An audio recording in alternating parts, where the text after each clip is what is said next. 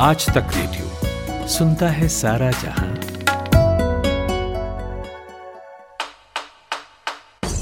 नायक और खलनायक, विद्वान और महारथी, कला के ऐसे सितारे जो अब भी आसमान में चमकते हैं और ऐसी हस्तियाँ जो इतिहास में अमर है। उजले व्यक्तित्व के धनी भी और स्याह पहलुओं के लोग भी। ये वो लोग जो मशहूर है। ये है नामी गिरामी।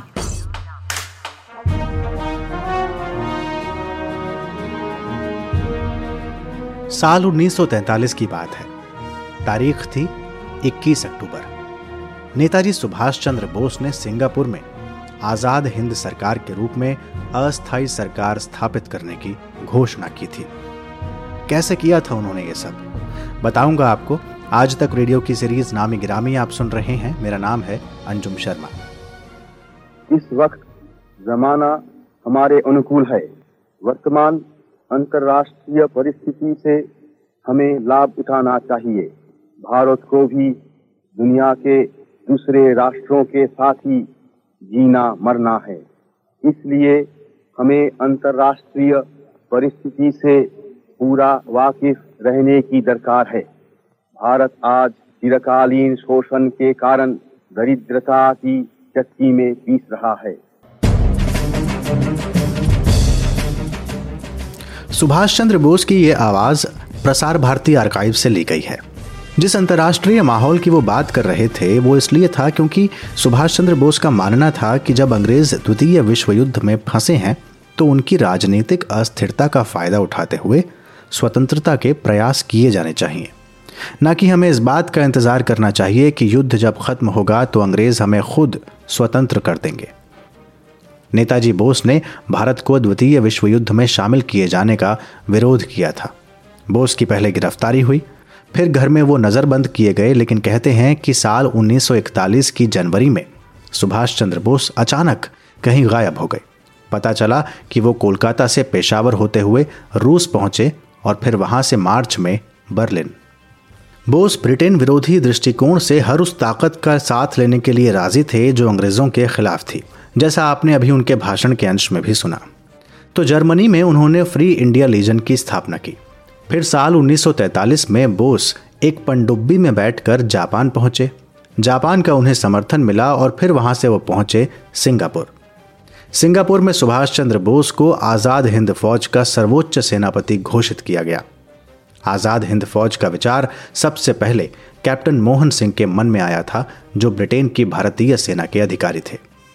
यहीं सिंगापुर में ही सुभाष चंद्र बोस ने आज़ाद हिंद सरकार की स्थापना की। साल 2018 में आज़ाद हिंद सरकार की पचहत्तरवीं सालगिरह पर प्रधानमंत्री नरेंद्र मोदी ने लाल किले पर झंडा फहराते हुए आज़ाद हिंद सरकार की उपलब्धियों की चर्चा की थी। यह आज़ाद हिंद सरकार ये सिर्फ़ नाम नहीं था, बल्कि नेताजी के नेतृत्व में इस सरकार द्वारा हर क्षेत्र से जुड़ी योजनाएँ बनाई गई थी। इस सरकार का ओपन अपना बैंक था, अपनी मुद्रा थी, अपना डाक टिकट था, अपना गुप्तचर तंत्र था। देश के बाहर रहकर सीमित संसाधनों के साथ शक्तिशाली साम्राज्य के खिलाफ इतना व्यापक तंत्र विकसित करना सशस्त्र क्रांति अभूतपूर्व। मैं समाता हूँ असाधारण कार्य था। नेताजी ने एक ऐसी सरकार के विरुद्ध लोगों को एकजुट किया जिसका सूरज कभी अस्त नहीं होता था।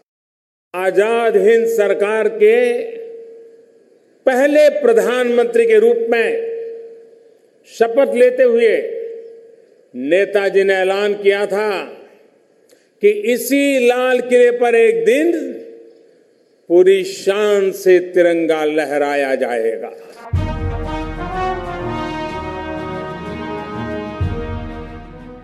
सुभाष चंद्र बोस ने जिस आज़ाद हिंद सरकार की स्थापना की थी, उसे इंपीरियल जापान नाजी जर्मनी इतालवी सोशल रिपब्लिक और इन्हीं सब की सहयोगी शक्तियों ने मान्यता दी थी। जापान की सेना ने अंडमान और निकोबार द्वीप सुभाष चंद्र बोस की सरकार को सौंप दिए थे। अंडमान का नाम शहीद द्वीप और निकोबार का नाम स्वराज द्वीप रखा गया था। अस्थायी सरकार के तहत बोस राज्य के मुखिया, प्रधानमंत्री और युद्ध तथा विदेश मामलों के मंत्री थे। कैप्टन लक्ष्मी सहगल ने महिला संगठन की अध्यक्षता की, जबकि एस ए अय्यर ने प्रचार और प्रसार विंग का नेतृत्व किया था। क्रांतिकारी नेता रास बिहारी बोस को सर्वोच्च सलाहकार नियुक्त किया गया था। वैसे आज़ाद हिंद फौज का जो गीत था, कदम कदम बढ़ाए जा, उसका भी अपना एक महत्व है। आज तक के एक कार्यक्रम में आए रक्षा विशेषज्ञ रिटायर्ड ब्रिगेडियर चितरंजन सावन इसे समझाते हैं। ये हमारे लिए बड़ी गर्व की बात है कि आज़ाद हिंद सरकार, आज़ाद हिंद फौज मणिपुर तक पहुँच करके अंग्रेज़ों से उन्होंने युद्ध किया। और यही नहीं, जो उनका मार्चिंग सॉन्ग है, कदम कदम बढ़ाए जा, खुशी के गीत गाए जा, ये ज़िंदगी है कौम की, तू कौम पर लुटाए जा। तो राष्ट्र के लिए सब कुछ है, और ये हर सैनिक यहाँ वही कहता था, आज़ाद हिंद फौज का। तो ये आज भारतीय सेना का भी मार्चिंग सॉन्ग है। भारतीय सेना का गीत है। यही नहीं, दिल्ली के लाल किले का क्या महत्व है, मैं आपको चार पंक्तियाँ बताऊँगा। चलो दिल्ली पुकार के, चोरी छिपे नहीं, पुकार के, डंके की चोट पर चलो दिल्ली। चलो दिल्ली पुकार के, कौमी निशान संभाल के, राष्ट्रीय ध्वज लेकर के चलो। लाल किले पे गाड़ दो। क्यों लाल किले पर? क्योंकि लाल किला प्रतीक है स्वतंत्रता सेनानियों का। लाल किले पे गाड़ दो, लहराए जा लहराए जा। कदम कदम बढ़ाए जा गीत गाए जा ये ज़िंदगी है कौम की तो कौम पे लुटाए जा कदम कदम बढ़ाए जा गीत गाए जा, ये ज़िंदगी है कौम कहा जाता है कि साल अठारह सौ सत्तावन के विद्रोह के बाद सबसे गंभीर, नियोजित और प्रभावी सशस्त्र संघर्ष जो किया गया था, वो आज़ाद हिंद फौज ने ही किया था। साल 1921 में इंडियन सिविल सर्विसेज़ से इस्तीफा देने के बाद जब सुभाष इंग्लैंड से लौटे तो महात्मा गांधी से उन्होंने मुलाकात की। गांधी के प्रति उनका आदर था, मतभेद भी थे, लेकिन वो क्रांतिकारियों से जुड़े नेता चितरंजन दास से अधिक प्रभावित थे। महात्मा गांधी ने जब असहयोग आंदोलन वापस लिया तो सुभाष चंद्र बोस ने हिंदू मुस्लिम एकता कायम रखने के लिए स्वराज पार्टी की राजनीति में मुसलमानों के लिए नौकरियों में आरक्षण का समर्थन किया था। जवाहरलाल नेहरू के साथ उन्होंने कांग्रेस के युवा चेहरे की नुमाइंदगी की।